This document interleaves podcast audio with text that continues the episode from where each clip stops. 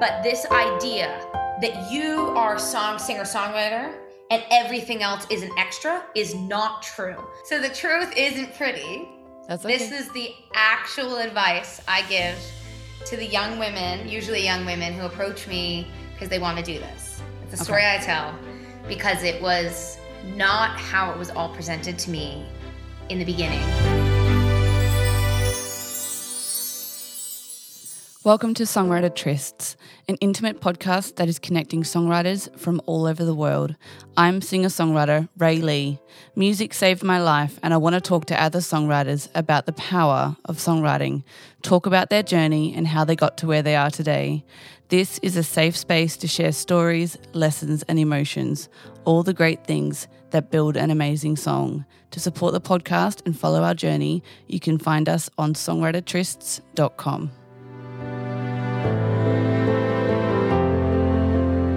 Okay, my name is Casey McQuillen. I am a singer songwriter, and I'm from a little town called Boston, Massachusetts, but I currently live in Brooklyn, New York.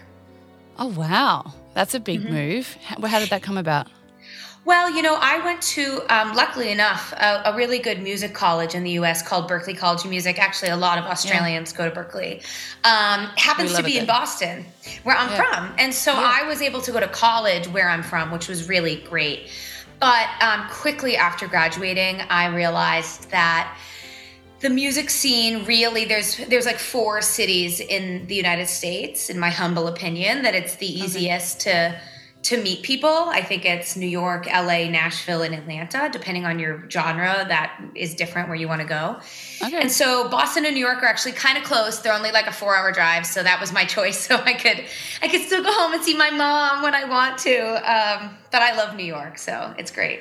yeah, that all sounds very practical. I remember applying for a university when I was leaving home, thinking that it was the closest university to home um, because it was called La Trobe and there was like a place called Latrobe Valley near my home, but the university was actually like much further away. It just had the same name, and so I made that mistake. Classic 18, right? Absolutely. Do, do we Google it? now? Why Google No, it?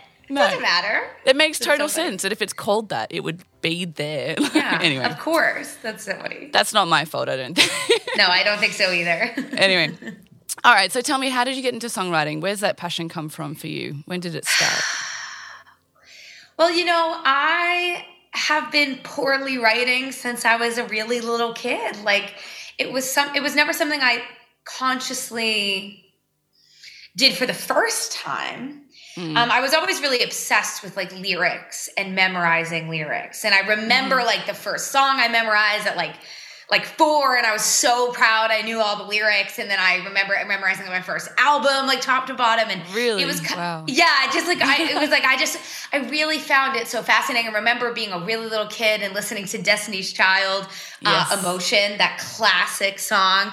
And I remember like literally being in my mom's minivan listening to the song on my like cassette player and looking out the window and thinking I can't wait until I'm old enough that I can like write songs that like are like so like deep because I'll have so and now it's so funny to listen to that song because it's so cheesy, you know, but like at the time, right, I was like, oh my god, this is adulthood.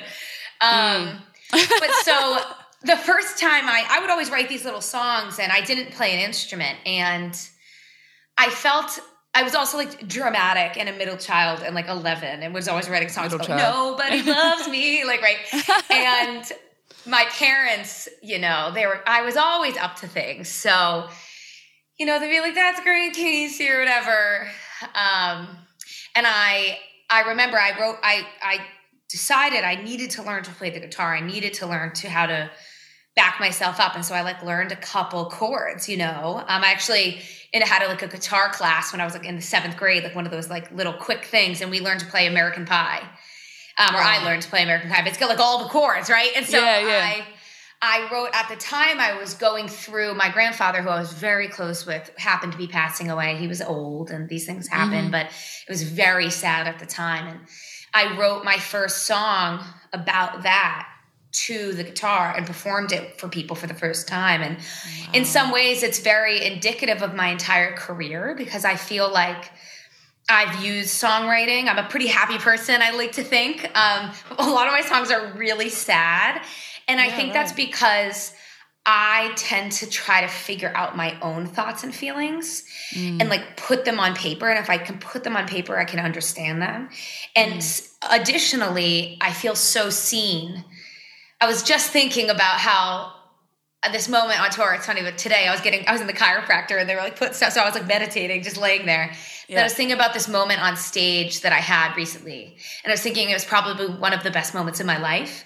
Yeah. And I think it's because I felt so unbelievably connected to all the people in the room. Mm. And for me, that's always been the point of songwriting. It was when I was 11 and wrote a song about my grandfather and was trying to express myself and those emotions. And it, it is now. That's incredible. It's such a therapeutic thing that I think we intuitively do. I did the same thing. Like as a kid, you don't you don't know what you're doing. It's just it's an emotive process that your body just takes you down this journey of of writing songs. How do you think that that's impacted your mental health and your way of just like living in life? Because for me, I feel like if I and actually I've had every therapist told me that if I didn't have music, I'd probably be dead or addicted to, addicted to oh, drugs or something. Because it's been such a, a good therapy and you've got to have a way to get it out, right? So, like, how how has it impacted you? Have you done much reflection on your your life as a songwriter and how it's been that emotional outlet? Well, it's so interesting to think about. I think about these. That's why I'm a songwriter. I think about these things all the time.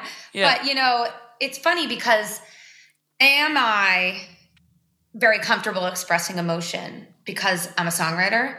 Or am I a songwriter because I'm so comfortable expressing emotion? Right? This is something I, mm. I recently, my, my title track on my album, not to like plug myself really hard, really quickly, but it's a song yeah. called Skinny that I wrote about not being thin anymore and the how uncomfortable I can be sometimes. And it's a song truly about my moments of the deepest insecurities that I have, not the mm. moments where I put on put on dress today and I was like, "This looks good." What am I talking about? Like I have yeah, those yeah. moments too, but I tend not to write about those because I find the ones where I'm hiding from myself so much more interesting. Mm. And I was talking to my sister and I was saying that all these people on this big tour I was on, you know, were coming up to me, girls that look like me, women who look like me and were a lot older saying that it was like the first time they'd ever vocalized it. You know, men who were like te- crying next to their wives, being like, I feel like I understand my wife a lot better having heard wow. that song. Yeah. Which is unbelievable. But it's funny because mm. I said to my sister, I was like, it's just like, don't we, we, if you're, if we have these insecurities, we all think about it all the time. Yeah. And she was like, no, like other people have the insecurity and like don't necessarily like sit there and think about it like think what, how how would i put yeah. that into words and she, and she's like that's a very uniquely you thing and she's and and and she's like you're like that in all of your life and it was really interesting because i had never thought about it that way that like mm. the same reason i'll go to a friend really quickly and be like hey you know i was feeling really uncomfortable at the party last weekend and like this is probably a me thing but i did not want to i just wanted to talk to you about it because i'm feeling feeling weird. That instinct to do that is also the same person who's like, wow, I like was so sad at the bar last night. Like, I think it's not because the music was loud. I think it's because I was feeling insecure about my body. And like, yeah. that's the same. So I think I likely have a pretty natural inclination to that. But I think yeah. through the act of consciously songwriting all the time, it's led me to have like a positive reward to yeah. engaging in negative, like an immediate positive reward to engaging in negative or analyzing my negative thoughts and really like weeding them out. Whereas I think a mm. lot of people, there is, I think, a lot of positivity that can come from that, but it usually is months down the road that you get that relief or you have that mm. conversation with somebody. But for us, right, we can kind of do that on our own a little bit. And you have this product that you're really proud of. And what's interesting about writing about your insecurities is then you go on stage and introduce yourself through pe- to people through your insecurities, which is mm. something that I it makes it, I was saying, I felt like I had literally, I was thinking it was probably the best moment of my life on stage yeah. in Europe. But I was singing songs about how, about like that, that insecurity that's still very fresh for me. And so yeah. that's right. It's like with, with truth comes connection, but it doesn't, it's not always easy, you know? Oh, truth is like the hardest thing. Like I know that people downplay like country music when they say three chords mm-hmm. and the truth or things like that. Mm-hmm. It's like the truth is the hardest thing that most of us are running away from. That we all put these masks on, um, and I, I love I love that like that vulnerability and that bravery and courage to stand up and say, "Yeah, I'm insecure." You know, like that because I think we all are, especially as women. I don't know how any female could not be insecure in the, the Western world that we live in with the amount of advertising and everything that they're trying to sell to us. They sell to us via making us more insecure about the way we look and that you know, by having their product, those insecurities might magically go away, which they don't, of course, but we all buy into it. yeah, we, all, we all do, myself included. Yeah, absolutely. And like, you know, I, I'll definitely I was never a big fashion person or makeup person growing up. I grew up in the country on a farm. No one cares about what I was wearing or anything like that until I went to the city and I'm around it all the time. I'm at university mm. and all of a sudden I'm like, oh, I actually feel kind of good when I wear makeup. And like, that's okay. There's nothing wrong with it to, to do it. But um, it's also something that I feel like, like you said, we take it and we, we feel it and we go, oh, that doesn't feel good. Let's just push that down and like not talk about it or pretend like I don't have that and just put on this like fake confidence um, and you know fake it till you make it. But then there's a there's a poisonous, toxic, emotional thing that I think that happens when we do that. Um, and like I think that's amazing that through your music, other people have been given the words to to maybe let it out. You know, do you feel like that's been like that?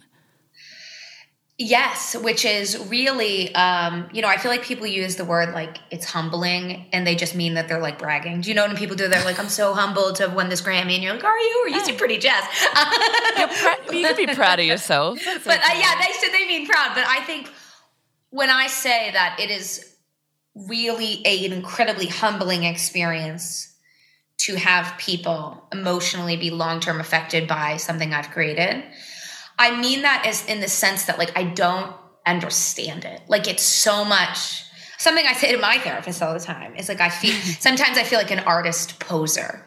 Like I feel like I'm not artisty enough for being yeah. an artist because I'm not like, oh my god, like I don't have like like music notes just like tattooed coming out of my eyes, and like you know, I went to Berklee, like I know yeah. all the people who like, and it's for a lot of those people, it's authentic, like they live and breathe music. They're they know every person who did everything and every first, and I was not raised in a musical household. Yeah. Um, we listened to James Taylor sometimes, and in the in the top forty radio, that was it. I really discovered music on my own and I I discovered it through the lens of songwriting and then like mm. enjoying songwriting. It's always been about the story for me more than the music for me in a way. Though I, one of my mm. one of my lines is that you know um, a great melody with bad lyrics is is a hit, and and a great great lyrics with a bad melody is just a poem. Yeah. so like we're in the business of songwriting and melody is super important in helping engage yeah. people. But for me, the melody is always about keeping people engaged with the story. And I'm not, it doesn't have to mm. be dark. I, my my new album, there's a lot of like upbeat things that I feel are very authentic and, and true. Mm. Um, but I've never felt artsy enough to call myself an artist.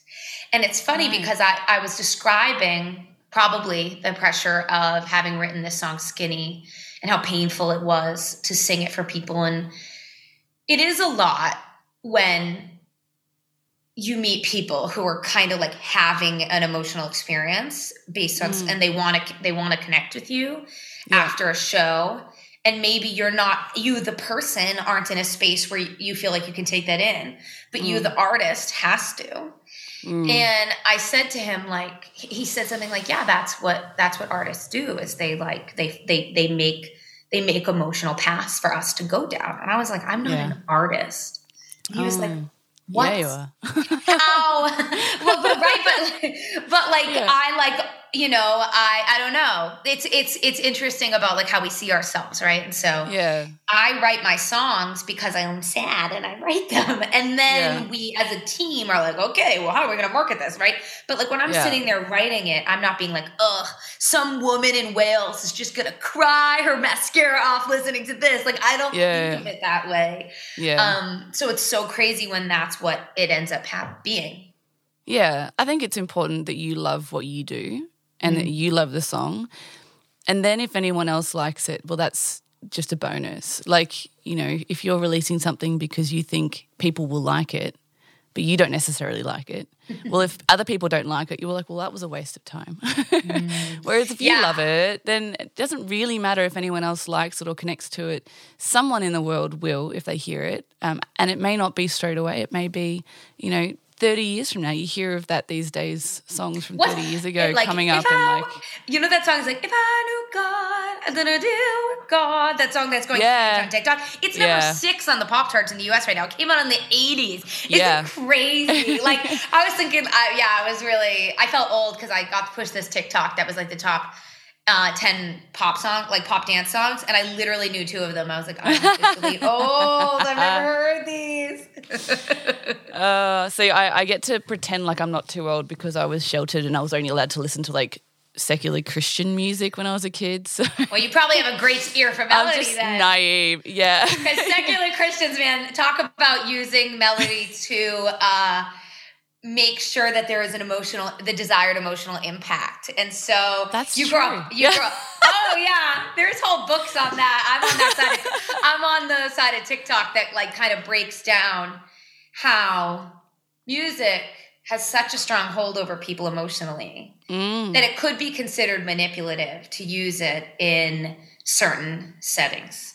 That when somebody is that you are, it, there's an aspect of it that you know could be could be dangerous, but that you know it's it's a really thin line because every every culture ever uses music as part of their religious practice, but. We're becoming, we're getting certain sects are becoming so scientific with it, Yeah. um, and it's interesting because I feel like we all know all the all the musicians. We know people who play in these bands, Yeah. and it's very conscious the choices that they make in order Well, we- to. They do it in filmmaking as well, you know, Yes. like Jaws. but- dun, dun, dun, like, I mean, it just, right, it's it's very much obviously But a it's- tool. Yeah. but it's like you know you could say I would say like if you were to make like a documentary that you Yeah. were trying to get people to change their political beliefs coming out of it, and you use music, that's a form of mm. manipulation, right? But if you are having a religious ceremony and you're trying to get people to commit to the religious, and you use music on purpose, it's like it goes the whole thing. But when you're trying, it it is really interesting as musicians. Like, what is? It's like we have this superpower to Yeah. Create an emotional response in people that they think is coming from just inside themselves. Yeah. But it's not, right? It's coming from outside them, it's coming from us. And we are choosing things on purpose to elicit that emotional response. And so Yeah. I think if you tell somebody this emotion, it's all you. This is Yeah. all you. That just that just spoke through you.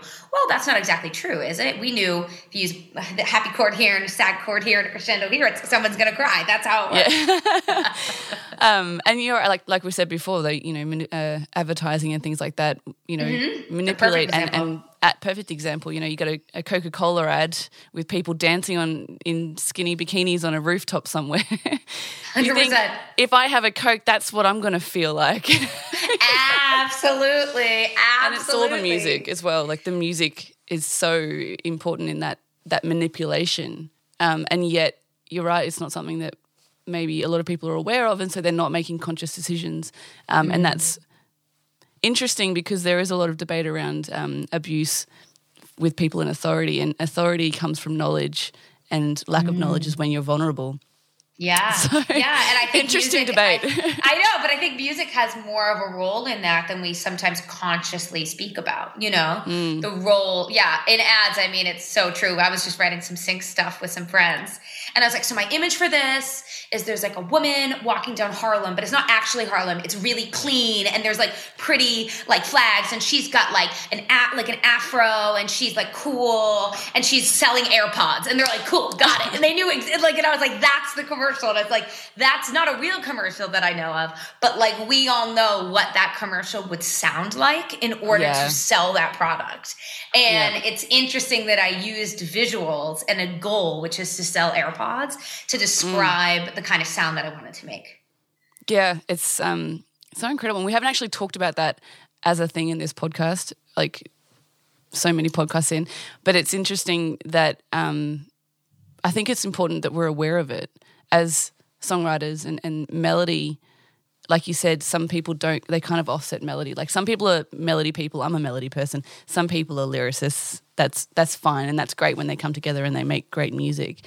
But I find that there are people that also, when they're listening to a song, they're only really hearing the melody first. And then if they re listen to it multiple, like lots and lots and lots of times, then they might pick up on the story.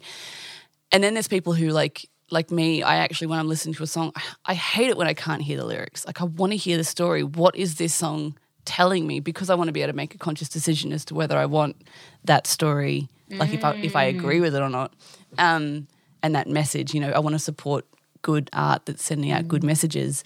Um, and sometimes I listen to the lyrics of a song and I feel like it's more maybe encouraging suicidal behavior in youth, and I'm like, I don't want to support that, so let's Right. not. You know, so Right. it's it, it, it is it's very powerful and and we can manipulate different ages through that so it's interesting but it's also important to be aware of yeah like something something i say with my music is that you know my goal is to be catchy enough that you i come on your release radar and you're like oh that's a pretty song and you save it.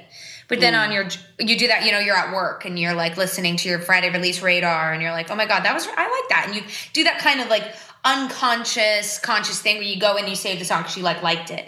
And then mm. my goal I have to bat I have to pass that threshold. I have to catch you when you hear it. When you're in the grocery store and it comes on. You know, I just got a message from somebody who was like scrolling channels and saw my music video on at like the MTV channel that because it just got placed, which is great. Yay. And she said like it stopped her in her tracks and then she went and found it and listened to the whole thing, which is like so amazing. But that's the goal, right? Is like you have something that's beautiful enough that it catches you. And then when mm. you're on the ride home, and you go to listen to those songs you saved that day, that's when I hope to become your favorite song. yeah Because I'm going to become a song. I'm going to become a song you like through melody. I'm going to become Yeah. your favorite song through lyrics. i like that that's really mm-hmm. really well thought out cool so what Talk about manipulative. hey no i like it. You got to do what you got to do and you've got such a powerful message. So tell me about why it was that you felt with this album and the tour that you've just done. What's the backstory or what- made it so important that this is what you wanted to choose? Because we do all like we could pick anything right? Um, what's what's the heartbreaking moment for this? Um, and you mean in, in terms of writing this album? Yeah, yeah. Like you've talked a little bit about insecurities and, and touching people in that way, but what's what's your journey to this point? You know, Why this so album important? was written over a really long period of time. It was actually going to be an EP that was about to be dropped right before the pandemic. And for obvious reasons, I pulled it to not drop. Mm-hmm. And then throughout the pandemic, I kept writing and I Mm-hmm. kept producing. You know, we all figured out how to write via Zoom. We all figured out how to produce over uh, all the fancy apps that they have now. Yeah. And um, I figured out how to record my own vocals. Well done. as, as did everyone else. Uh, Yeah. And you know, the album grew from a EP into an album in that time. And funnily enough, actually, most of the songs that I added during the pandemic were the happiest ones. wow. I was writing and I just didn't want to write about it was escapism. It was a form of escapism. I didn't I wasn't ready to analyze what I was experiencing. My therapist says that you mm. can do two things. You can recover for trauma or you can survive trauma, but you can't do them at the same time. And so when you're having a traumatic experience which all of us did during mm. COVID, you it is totally normal to feel like you have no feelings. That's why i would be like i don't have any feelings. And it's like that's a mm. trauma response right? And so i feel like i was engaging in a type of escapism. Cute. I feel like through the songwriting i was co-writing a lot via zoom and i was using songwriting as like an escapism and some of the songs i can tell you which ones i added but i have a song um, I have a song called how love begins which my my friend describes yeah. she says she listens to it and she just feels like she's at like a rooftop party and like the balloons just fell from the sky as we're dancing like she's like that's yeah, what i want your music song. to be i like and, that one. That song is about you know falling in love in the city and and I, I'd written that story, you know, started it, and that's the song I re-engaged with during the pandemic to finish it up. And then a song called "Taste" that I wrote with a friend of mine, you can tell I'm in the pandemic because it starts about it's like about partying and traveling, like the two things I miss so much. But you know, it was a song. It's it's total escapism. I wasn't able to travel and I wasn't able to party at that time. Mm. But obviously, pulled on source material from from my life and my history and wrote that song. And um, you know, I I did the duet that I wrote. I wrote the song in and Out, which ended up being a duet with the artist named John McLaughlin during that time. Um, and it was all these projects that were a little bit different than me sitting in my room being sad, writing songs on the, the guitar. Um, yeah. And so for me, the album is just, a, I, I really try to embrace letting myself write what I wanted to write.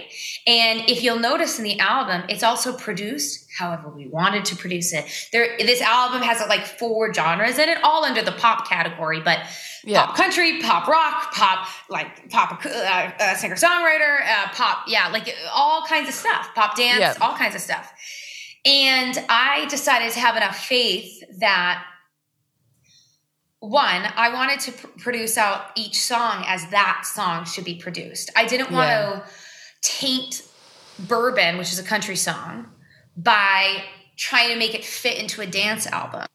It just yeah. doesn't work. And I I wrote all the songs. I sang all the songs. My producer Charles produced all the songs. Yeah. We had uh, we had one mixing engineer. I had enough faith that the album would sound cohesive because it came from me and my producer.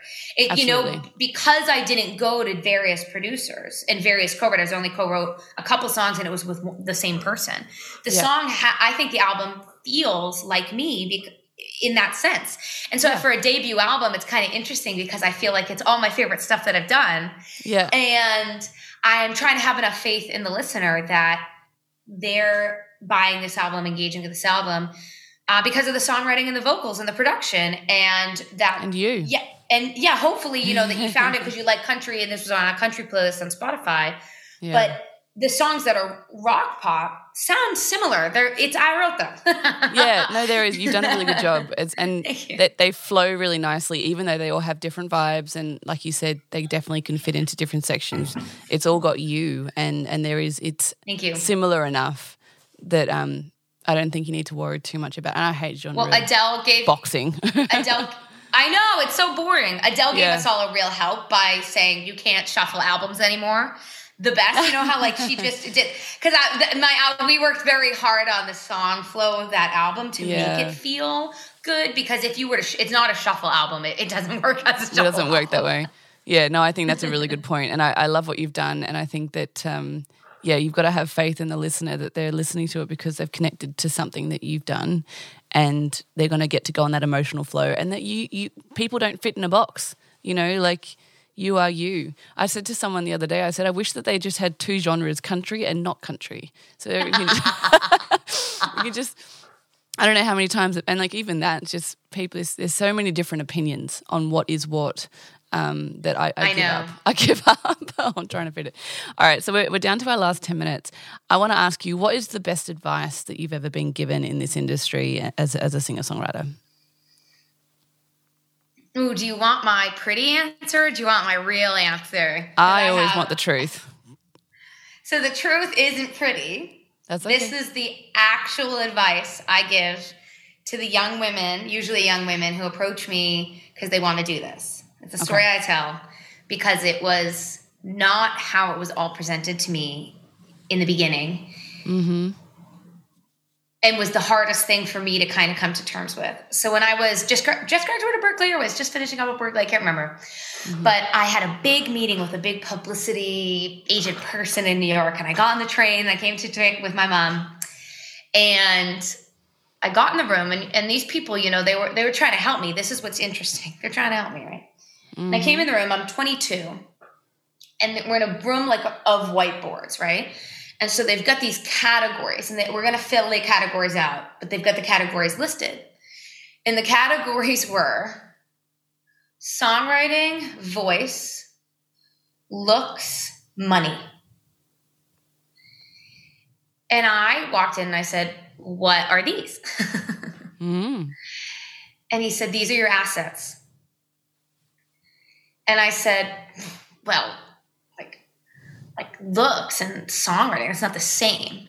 That's not mm. the same level of asset. And he looked right at me and he goes, If we're going to continue with this meeting, the first thing you need to accept is that your looks are just as important if not more important than your music. He goes, because I'm just going to work with what you got. He goes, you're really good. Uh, we're learning you're really good in live interviews. So we're going to pitch mm-hmm. you to talk to people. If I sucked at talking to people, my publicist would not have reached out to you, right? We would have gone yeah. a different way.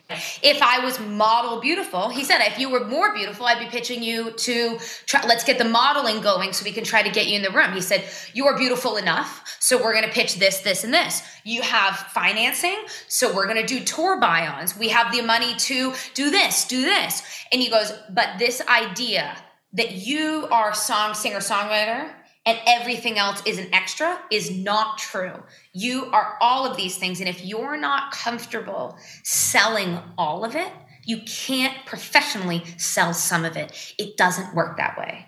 That's and so it true. was, I was very offended and upset. And I felt like objectified. And I didn't, I was, hmm. it was a very harsh, this guy had a pretty harsh style. I think I would have explain this to somebody differently. we've been talking right about mm-hmm. how I wrote the song "Skinny," and it's it's an actual insecurity I have, and and sometimes people have had this thing, but then they come up to me. But my mom actually just said something to me in the dressing room that made me feel insecure that night at that show, and then they compliment my mom on raising such a woke daughter, and then I'm like, well, she just said this to me, and like you, I'm the person, yeah, and the songwriter and the artist. And his point was I wrote the song Skinny. And therefore, that song only makes sense because I'm I am a mid-sized person. Mm-hmm. But it's also more palatable because I'm a pretty mid-sized person. Mm. And then and, and, and that's that's that's the icky, ugly, difficult, forever upsetting aspect of this industry. Mm. I something I've said to my team before is you can't love how authentic I am and then hate the consequences of that authenticity. Mm. They come together. When I sing about mental health issues and we love how great that is, I have a mental health illness and sometimes it makes it very difficult for me to do things. Those things go hand in hand. Yeah. And so that is the best advice I ever got was if you can't come to accept that you're not allowed to just write the song skinny in a vacuum. You have to write it and then and then be the mid-sized person. I thought about this. What if I lose weight? Am I can I still sing skinny? Mm. What if I lose 50 pounds? How do we handle the song, the title album track of my song? Because if if it was separate, then it wouldn't be a problem. But people mm. don't separate the art from the artist. So I think if I if I lost 50 pounds, it would become difficult to sing the song skinny. Well, I mean, Adele had that sort of a lot of backlash when she lost weight, um, and I, I, I've always been sporty, and I have a sister who's always been overweight, and we love each other, and there's always been like a little bit of like that openness where we can talk about it. Good. I've I've always, and maybe it's body dysmorphia, but I've never felt skinny. I've never felt attractive, but my whole life I've had desire. I've had attention from men, all this mm-hmm. stuff, and it's it's something that um, you know, as an artist, you get projected on a lot. You're just pretty or you're too pretty. I get that a lot. And it's like, but I don't feel that. I don't say that about myself. And yet. I'm not, I'm, and I have to have confidence and I'm not allowed to be insecure about my body because, because so many people project their own insecurities onto me. It's like, I have just as many insecurities as everyone else. Um, so I think it is, it's an interesting thing that we judge each other so much. And I sometimes just wish we could just love and accept each other no, ma- no matter what the size you know, we are human, aren't we? But yeah, it's, well, it's, it's, interesting. I was just I just posted about this. I was on a different podcast, and a woman mm-hmm. was talking about, you know, I was trying to explain what if I'm at the point now where I am starting to buy clothing. I sometimes buy clothing for the plus size section, sometimes buy clothing for that's why the internet has like dubbed mid size. It's like you're in the middle. Like I I technically fit into standard clothing, but it doesn't really fit me because it's not actually yeah. designed for me. But then plus size clothing isn't really designed for me either. I'm not big enough. Mm. And there's a question about like I wrote the song Skinny. To your point, I still benefit from so many aspects of society's understanding of what an attractive person is. And I 100% agree with you when you're being an artist and vulnerable, you've got to Well, it's also like it's just it's mm. your it's what it's what you got the foot in the door. Like though that was my list, right? But somebody else's list, you might be an amazing guitarist, and so they're like, okay, we're gonna do a guitar workshop. You know, you might like it's.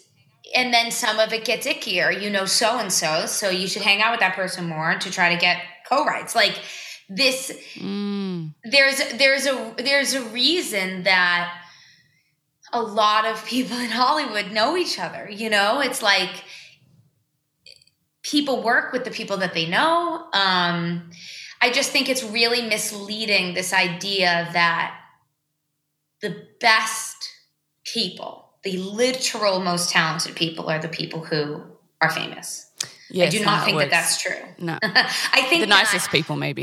or yes, uh, maybe, maybe that's one. That's one way to look at it. Yeah. But I think you know talent what was important in that meeting and what i guess maybe i didn't i didn't what he really stressed was like i care as much about you being talented as i care about you being pretty. It's something i can use. He's like i, I look at the fact that you can actually sing live that it's not auto-tune. It's an asset but but like i that's it's also an asset that i can put you in front of a camera. It's also an asset that you're good at talking to people. It's mm-hmm. but like an, an, asset i don't have i can't dance. Like maybe there would be a whole avenue we would do if i could if i could dance. You yeah. know if um if i was really comfortable on social media like you know right now you know the main the main thing that decides whether a model gets signed isn't their looks it's their social media following. Yeah. So like models you would think have the most black and white understanding, but yet Gigi Hadid, Bella Hadid, and Kendall Jenner are the three biggest supermodels in the world. Yeah. And all of them come from famous families. Yeah. And so not every girl from a famous family is a model. Those three women happen to be incredibly beautiful, talented, hardworking women. Mm. But there are a lot of beautiful, talented, hardworking women. And so it was an it was a piece of their whiteboard mm. that their mother was a supermodel mm. and that their father was a billionaire. Mm. And that that opened a lot of conversations. They started at mile 25 of a of a marathon. Mm. And you got to be a runner, right? You got to be a runner. Yeah. You're a runner, but it's not it's even in what you would think is the most black and white industry, which is like who's the prettiest. Mm. It's more complicated than that because and so that's something I think that doesn't get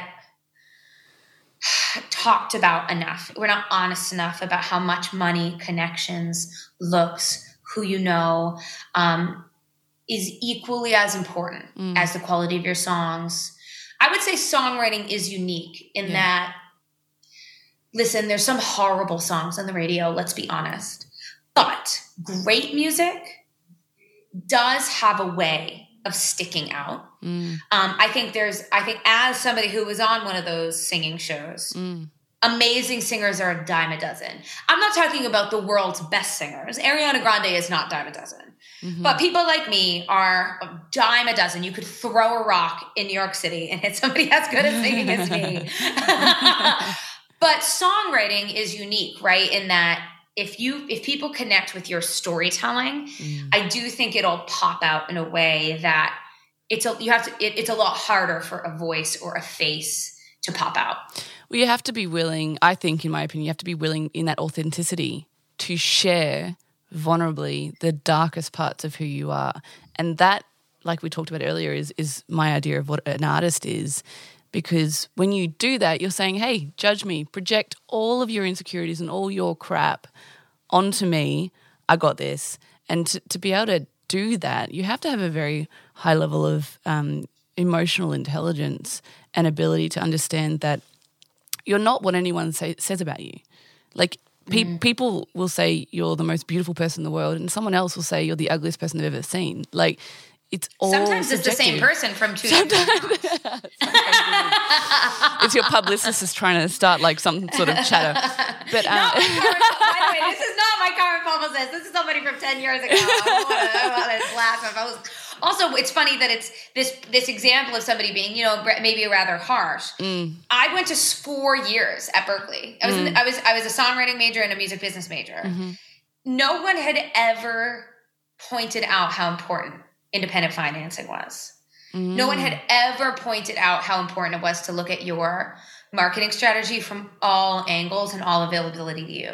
It was implied, it, it was behind the scenes, but I, I'm I'm a little naive when it comes to things like that, and so I had never thought about it directly. Mm. Um, I think Berklee needs to be a lot meaner to people about the business side. about how like the business is ugly. So something I this is my I have I I came up, come up with all these metaphors to try Right. to explain this industry because almost everybody I know isn't a musician, right? Mm-hmm. Almost everybody I know is like Casey's still doing this. Oh my god, right? Yeah. And it's really fascinating to me having been in this industry for so long. I kind of forget how other people see it. mm.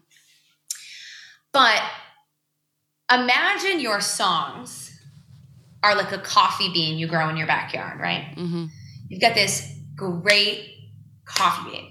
It's like really good. It's up there with the best coffee beans. You think some people might even think it's the best coffee bean, mm-hmm. right? So you're like, oh my God, this is so great.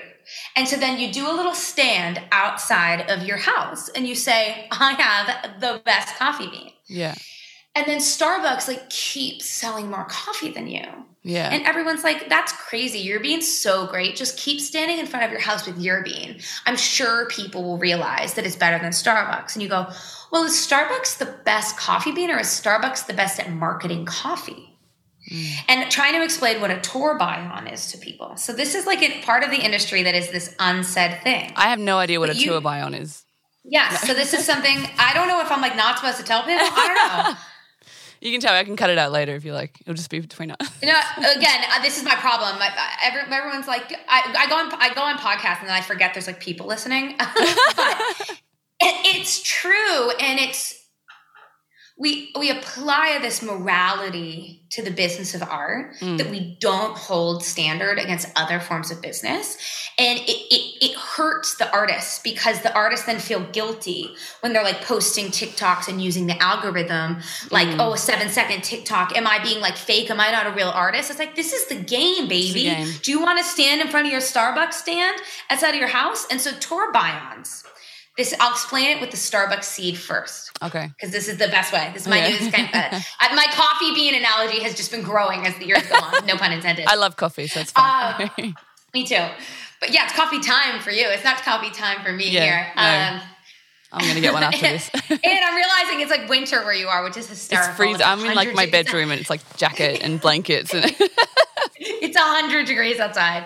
Um, I but want, I want to come to New York. We should have done it live. Yeah, we'll do a house swap. I love it. Oh, king. um, but so you're growing this coffee bean, you get this great coffee bean.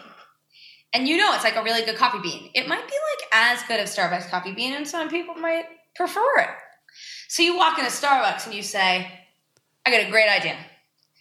You should put me on your counter, and before anybody buys yours, they have to buy mine.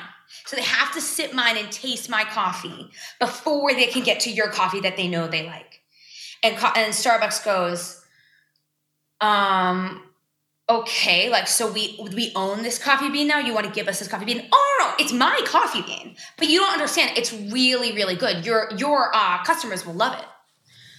Well, if my customers love your coffee bean, why would I want to introduce them to a coffee bean that they might like more than my coffee bean? So mm. you're saying I built all these stores, I took out all these ads, I, I invested in this take case in Starbucks billions of dollars building a global empire, brand, every single thing.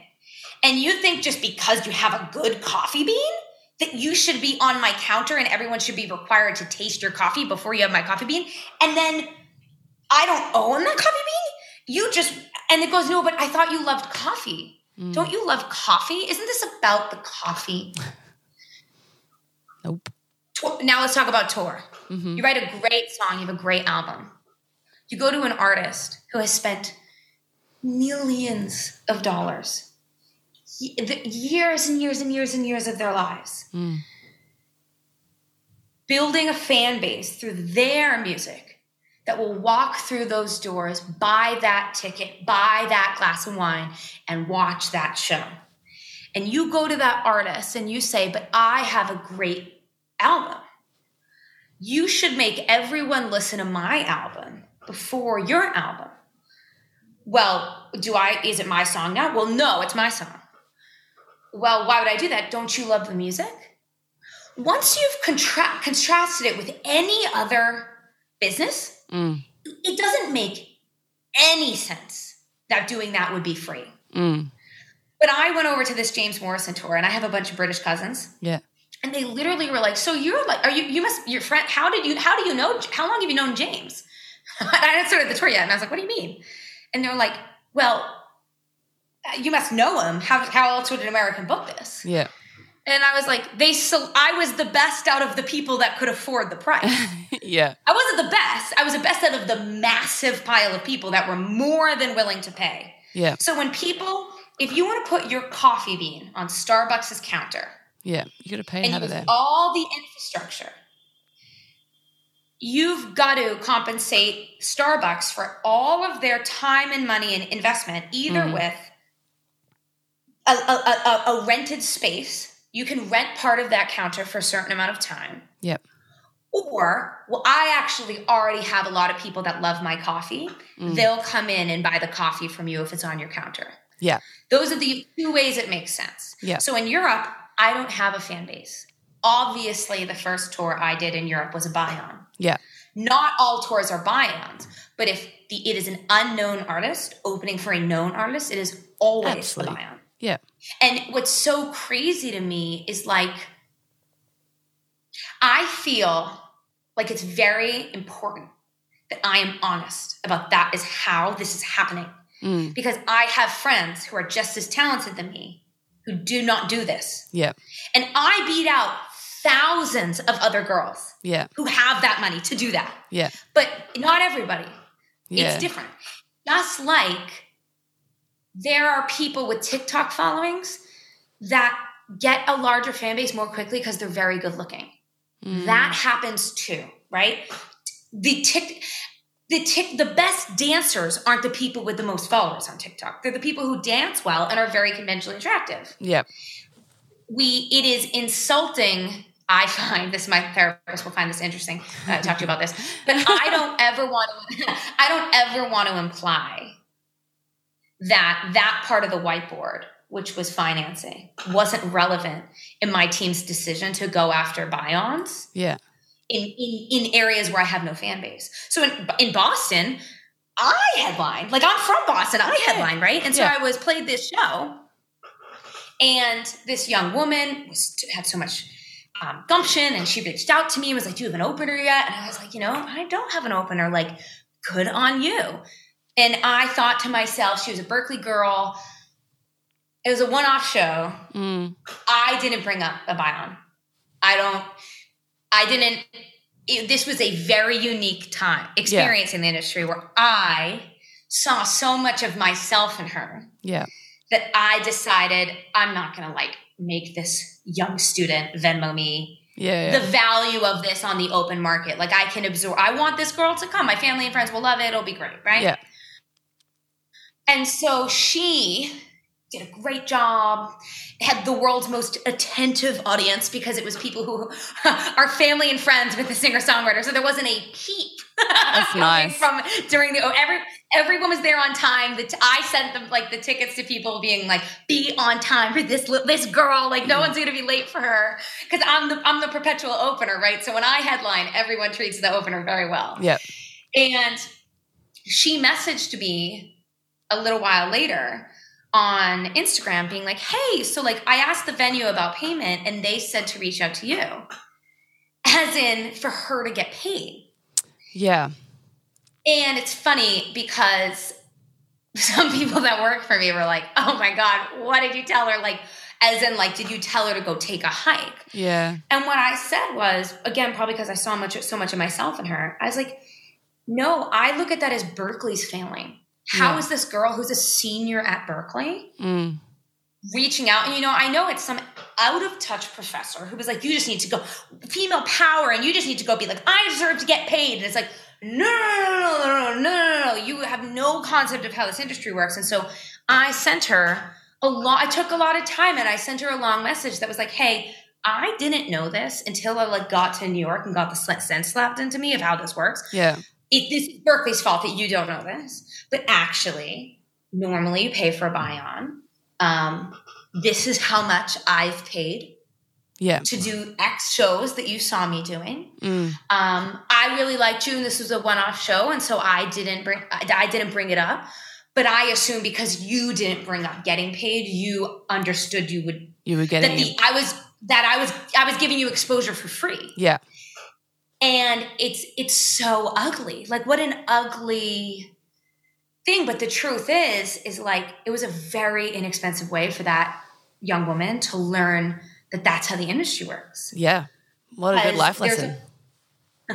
yeah and it like is awkward you know what i mean i i it should have come from a professor or a friend or a manager it shouldn't have you know but Music business 101. I know, but i have a degree in music Yeah. business and no one told me That's so true. So- yeah. I think that's the hardest part about this industry is like we write our little song eggs. And then it's a business. Yeah. We grow our coffee beans in the backyard. We make we brew our coffee in our coffee pot Mm. and we say, "Okay, I've got to go sell this coffee." Yeah. And that's the part that sometimes makes me feel like I'm not a real artist is that it's so icky Mm. put on your hat and say, I've got to go sell this coffee. But the truth is, up until the moment you put on the hat to go sell the coffee, you're a hobbyist. Yeah. It's a job when you do the thing you don't like, which is sell it. Mm. And you're selling so- yourself. And that's, it is icky.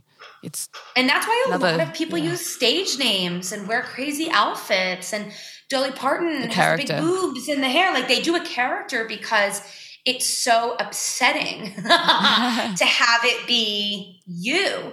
And I tried. I tried dropping my last name for a while and just going by Casey. right. Um, and at the end of the day, as much as I tried to distance myself from it, I was writing songs about my exact life. Like Mm. I just wrote a song and I texted my producer and I was like, "We're gonna, we can't put this out for like two years. Everyone's gonna know what I'm talking about." like I wrote, something happened and I wrote a song about it and I was like, "I can't put this out." Yeah. And it's like as much as I could change my name all I wanted, but I'm writing so intensely about what I'm experiencing that it felt really I just I went back to Case McQuillen. It felt I was trying to run from that thing, that feeling Yeah. that I was selling myself. I was trying to pretend that that's not what I was doing, but it is. I think the authenticity side of things is just so like we feel it and we see it in artists. I I was trying to work out what it was about the artists that I really like that they have in common because I like so many different types of music. And I mm. got down to it's like I feel like I like these people not because they have great songs or whatever it is, but I feel like they're being really authentic to who they are and how they feel and they're sharing that with truth. And You know who's like, a really funny that. example of that that you wouldn't expect? Doja Cat. She's Yeah. blown up. Do you know who that is? Is she in most? Is she kind of in Australia yet? Well, I haven't heard of her, but then I don't listen to She's like an R and B dance pop artist. yeah. All of her stuff is entertainment music, right? Yeah. But like, it's it's so seamless. She it doesn't. It strikes me as very authentic. That that's what she's making and writing and and and producing and working on. It's her whole thing matches the energy. Or similarly, Bruno Mars. Yeah. Bruno Mars is an entertainer artist, as in he's not trying to blurt his heart out with the songs that he's writing. He's trying to entertain you Yeah. but it feel I can feel that he likes the music. He's having making. I can fun. feel Yeah. it through the songs, and so I really like it. And so songs don't have to be dark in order to be authentic. Mm. I think they can be authentic if you can just feel that that's what that person wanted to make. Yeah. And so they made it, you know? Yeah. And that's that's what's fun. It's like you think uh, yeah, you feel like that person really wanted to make that song and they're having so much fun doing it and well done because that is hard. That's the hard thing to do. It's like I think we're all creative. We all want to do things, but actually doing it it, so many people go, oh no, no one will like it, or what's the point, or like that we have to fight that mental battle. And like, I love talking to other songwriters who are who are artists who are out there actually doing it, and like you said, pushing their their music. You have you know you, you've overcome that barrier that everyone has of am I good enough? Am I worth mm. sharing this? Is this a gift that needs to be given to the world? Sometimes. You know? Sometimes, whatever. I'm at the place where I just tell myself I'm act- I'm not doing anyone active harm. That's like I just tell myself I tell myself all the time. I'm like, yeah. you're not important. Calm down. Like I, I am I, you know, oh my God, like am I doing enough? Blah blah blah. And it's like, you know what?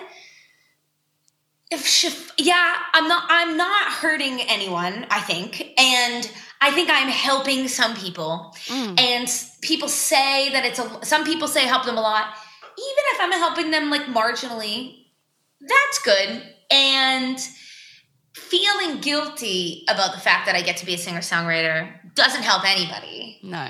And it just I'm just it. not that I'm just not that important. It's okay. Um someone is gonna write songs and pitch them. It's me. I'm doing it. That's a comp- complicated. You know, it's complicated. This idea that you know, I saw a TikTok recently that was like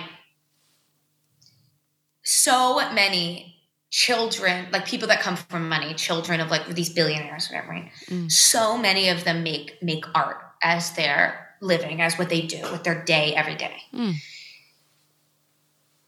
and and you can look at it like, ugh, all these rich kids don't want to have a real job. Or you could look at it like the natural human state is spending your life making art and trying to connect with people and express yourself. And it can be, and that it, the goal should have everyone having more access to that. Yeah. As opposed to hating ourselves that we're the people that get to do it. Absolutely. I think we should be inspiring each other to be more creative. Like, I, I love it when someone starts up a podcast and they want to do it and they ask me questions because it's like, great because it's a form of expression and it's artistic mm-hmm. and it's creative. Um, and same with and songwriting. Songwriting or well. No, I don't care. I, I, I love it. brave. Thank you. I think it's very brave. I think this idea that you go out and you say, I think it would be a good podcast yeah. is I think artists in this sense don't give themselves enough credit. Yeah. That that's actually the barrier for people. It is, so I'm yeah. sure you've you've had this where people say quippy things to you.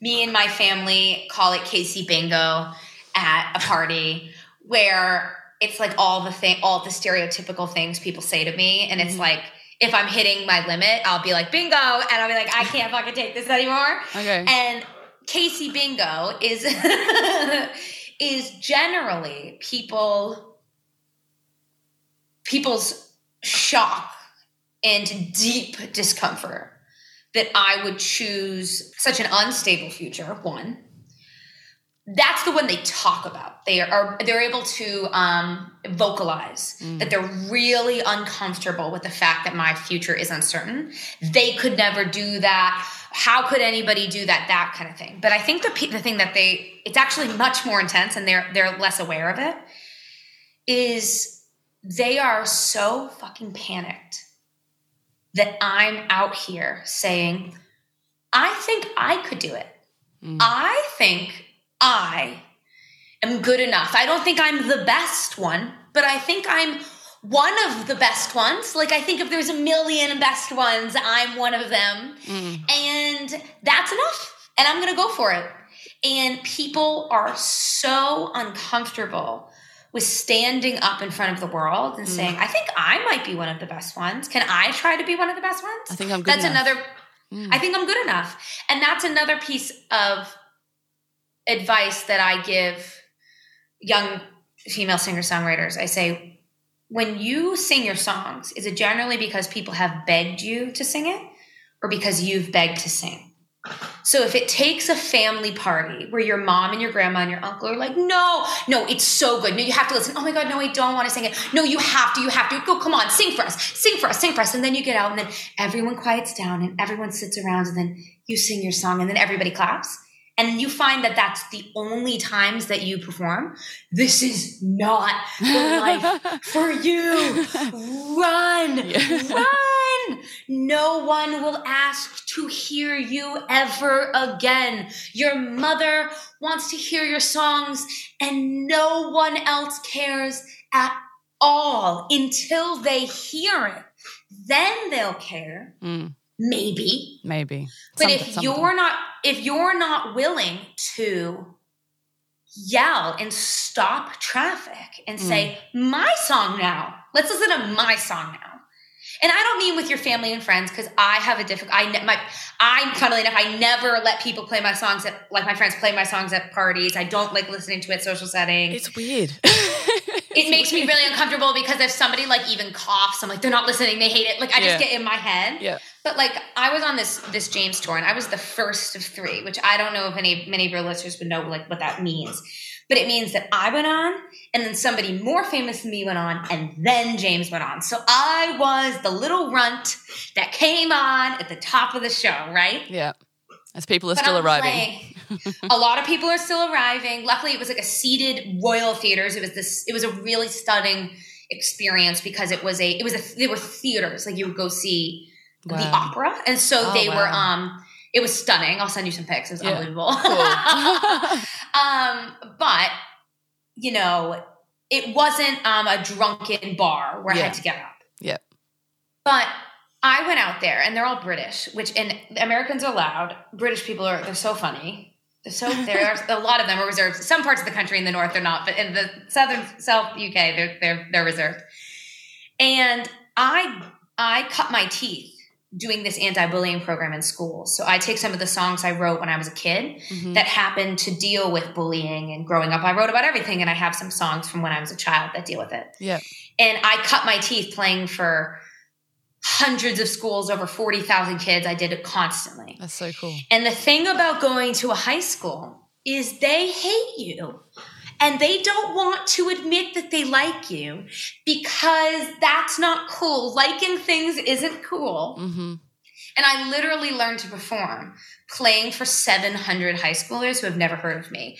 I can't, that is about the most difficult performance environment you could be in. Mm. I've in And I learned, yeah, but, but the most difficult one where you have an option of succeeding. Yeah, yeah. where there's a possibility of a good outcome. Um, and I learned that utter presence is required. You have to be so comically ready to go.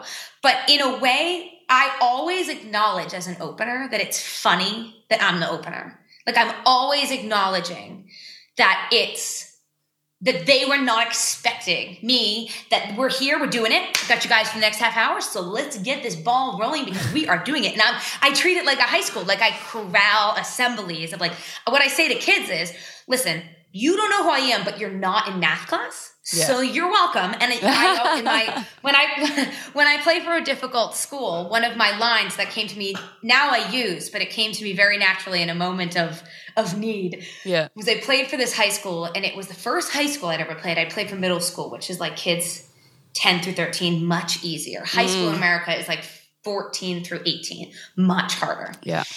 And I played for high school where it was predominantly um, children of color. I was one of the only white people like in the auditorium, Wow. which is something I always take into account. That like I'm somebody coming in, I don't appear to have shared experiences. Like I extra need to earn their respect, right? Yeah. and so this, this the principal introduced me to this like group of like 700 800 kids Yeah. and they talked right over her they didn't even remotely pause to listen to her and i was like okay okay like we're in it and my Yeah. mom's backstage like being like oh my god i'm like and i get really calm though before performances and i was like i've got it and i went out and I said the thing, math class, whatever. And And I said, But you don't know me and you don't respect me, and I understand that. Why would you? I said, So I'm going to make a deal with you. I'm going to sing this cover song that I sang on American Idol. And I said, And if I'm not the best singer you've ever heard, you don't have to pay attention for the rest of the assembly. I said, But if I am the best singer you've ever heard, you have to pay attention. And the kids kind of sat back and were like, okay. Yeah. And I did the best version of this song that I ever did in my life. but the tr- and it ended up being genuinely pro- one of the top five shows of my life. The kids were amazing. They gave me standing ovations in between each song and then would sit down to like listen to what I was having to say. And the truth is, right, I wasn't the best singer they'd ever heard. no. I was really good. I showed up for myself yeah. but it was I, I i was telling them i expect to have to earn Yeah. your attention i did not walk onto this stage thinking i deserve mm. your attention and that is how i have treated performance since then i walked onto the james stage and told the crowd through my actions and my choices and my energy i understand i have to earn your attention Yeah. I do not expect you to give it to me. I don't want it out of politeness, actually. Mm-hmm. I want it out of you being impressed. I do not want polite attention. I want Yeah. rapt attention. And what I started doing at the James store, because again, it's just natural because the energy in the room, the, the, the shows went so great, it was amazing. And I would go to take a selfie with the, with everybody after, have them put the stage because these beautiful rooms. Yeah. And I would say to the audience, okay, guys, on the count of three, pretend you came to see me. And it would be like, turn around. And people thought it was so funny because it was an acknowledgement of like, you like this. We just had a great time. Yeah.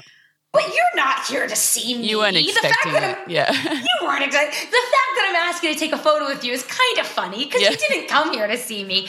And I found that that, it, but it, that's vulnerable. That's vulnerable, right? Yeah, absolutely. It's It's vulnerable honest. to to say out loud. And I found that you know, and every once in a while on a Saturday night, people were kind of drunk and chatted a little bit during the show. But overarchingly, I've been incredibly lucky with my my opening slots that they've been so receptive but i also think i have a lot of experience in playing to crowds that don't know me and Mm. um, i like that's why i like i really want to get into the festival scene because i think i'd be, I'd be good at it because i think Yeah. i've heard that like some artists have trouble with that because it's their first time they're playing to crowds that didn't come to see them Yeah. and it can be off-putting Mm. I think it's I You think know? it's a great skill and it's it is I know we've talked about humbling, but having such a great positive attitude and not expecting or, or being, I guess, narcissistic, which some artists can be in the sense of how do you not know who I am kind of attitude of just like, hey, this is what I want to do. I'm going to share what I love and me having i'm fun. the opposite You know, when and then, people know who i am i'm just shocked Yeah. i'm shocked Yeah, me too. I'm like, wait, how do you know me? What? Uh, somebody came who had listened to me on a podcast, came to one of the James shows, and came up to the merch table, and I was because in the UK nobody knows. Like I don't have any fan base in the UK, Yeah, but yeah. I was doing press in the UK while I was over there, and she had heard it. And I've like I don't think I've ever been so excited in my life. I was like, you need to te- you need to go up to the stage after the, at the end of James' show and tell him that you came to see me. yeah. yes, so yes. he knows one. I sold one ticket. Adds value to the buy-on. Um, yeah, can you send can you send me forty nine ninety nine back, please? Thank you. yeah, refunds. Um, I, I actually I have this one question that I like to ask people in the podcast, and it's the last official question that I always always ask. If you could collaborate with anyone in the world, dead or alive, who would it be and why? It would be Taylor Swift. Okay. One hundred percent. I would. I would literally, genuinely give up a kidney to work with Taylor Swift. I think I mean that. You don't need your Um, kidneys. I- That's fine. exactly. You only need one. Right. I think she is in the pop genre. I think she's I think she's the most prolific, important songwriter of our entire generation. I have I am you will never convince me that it isn't because she's a woman that people don't realize that she is the Bob Dylan of the Beatles of our time. She is pop music is whatever she does mm. for the next 2 years. Whatever she does now that's what it is. Her lyrics, she has the ability to engage incredibly simply and knock you over mm. or incredibly poetically that you have to listen to it and, and, and actively engage with lyrics for hours before you feel like you fully understand what she's saying. She does both. She does it consciously. She switches between doing those things consciously. Her recent albums where she inhabited the bodies of other people and made songs about those people's experiences that aren't her. But I don't say she didn't write about other people. She became other people and wrote their songs. She's yeah unbelievable. I will die on this hill. my my biggest my biggest dating question I ask guys is guys ask me all the time on dates, who's your favorite uh, uh, musician? Because they're always think they have a better answer, and I never date musicians. So they never know what they're talking about. Um, and I judge them based on their reaction to me saying Taylor Swift. Oh. Because if they're yes, obviously, if they say, "Oh my God, yeah, she's great, I love her," great. If they say, "Oh, really? I've never listened to her. Why? Do, why do you like her so much?" Totally fine. Like if you're like, "I've never listened," but you have a degree in songwriting and are a professional songwriter, so I'm curious about your opinion. Mm. Totally great. But if a guy goes, "Oh, oh, really? Taylor Swift?" bye bye. And they're like, I just listen to, I just to T Pain or whatever dumb shit. I'm like, it, it is, it is so amazing to me. I genuinely feel lucky that I was born right around her age that I'm going to get to experience all of the art she's ever put out. This could be like a Taylor Swift fan fan podcast, but anybody who hasn't listened to her most most recent albums, I would strongly recommend um, going and giving it another listen because some of her more radio stuff, which I actually think is all very well done. Mm. If that's not for you, if super pop curated music isn't what you enjoy, which is totally fair. I don't really listen to her most pop songs. Almost that means you will like her album tracks. Um, yeah, cool. She's. I think she's unbelievable. Yeah. Interesting. No, I've never heard anyone give it put that spin on it, and like I've definitely watched the documentary stuff, and yeah, she's she's incredible in all of those whiteboard areas that you talked about. Like, just you can, you can tell that it's it's all done Calvin really Klein well. modeling.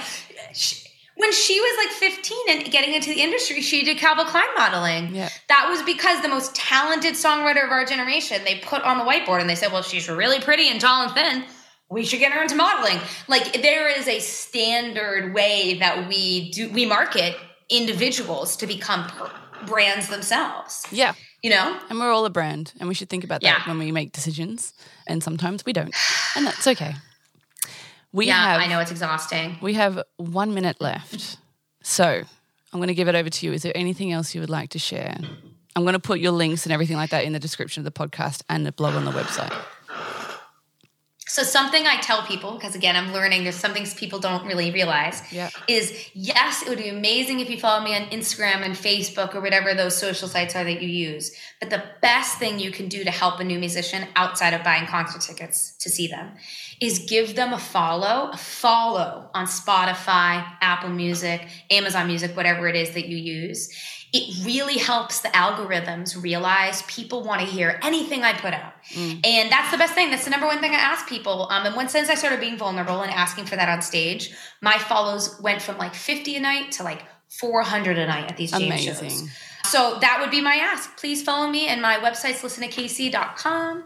Come hang out with me. Cool. Well, thank you so much for joining me. I really appreciate the huge amount of time you've spent. Um, and you are an amazing talker as well as singer, and you are beautiful. So you are oh, a triple threat.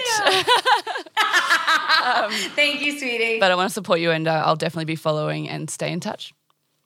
Thanks, hon. Talk to you All soon. Right, take care. Bye. Bye.